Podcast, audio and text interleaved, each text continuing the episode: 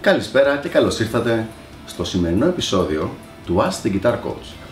Η σημερινή μας ερώτηση είναι η εξής. Είμαι αριστερόχειρας, θα μπορέσω να μάθω κιθάρα; Η απάντηση είναι πάρα πολύ απλή. Ναι, δεν υπάρχει κανένας απολύτως λόγος, καμία μεγαλύτερη δυσκολία, ούτε μικρότερη στο να μάθεις κιθάρα ως αριστερόχειρας.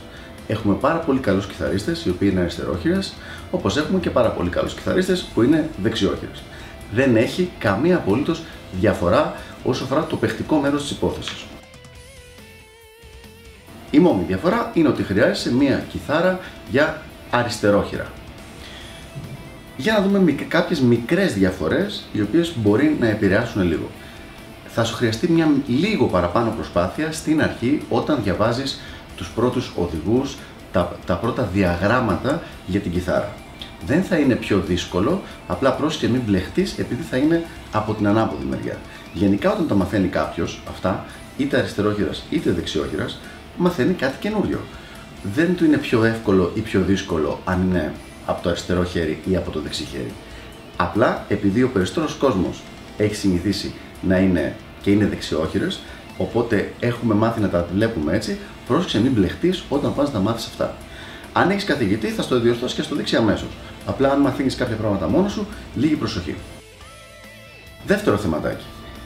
Η κιθάρα, δηλαδή το όργανο που θα αγοράσεις. Έχεις δύο επιλογές. Είτε θα πάρεις μια κιθάρα που είναι για αριστερόχειρες, το πιο συνηθισμένο, είτε κάπως πιο σπάνιο να πάρεις μια κανονική κιθάρα την οποία τη γυρίζεις ανάποδα, δηλαδή παίζεις upside down.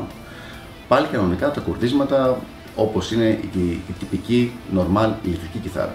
Αυτή τη μέθοδο έκανε ο Jimi Hendrix.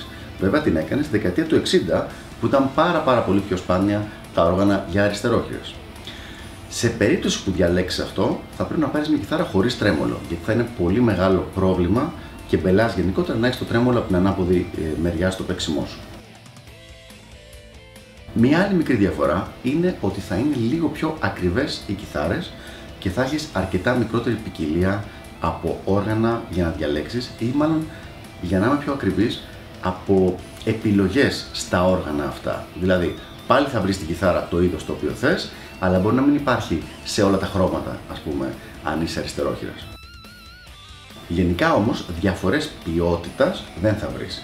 Είναι ακριβώς το ίδιο πράγμα. Είτε είσαι δεξιόχειρας είτε είσαι αριστερόχειρας. Και τα όργανα τα αντίστοιχα είναι ακριβώς τα ίδια.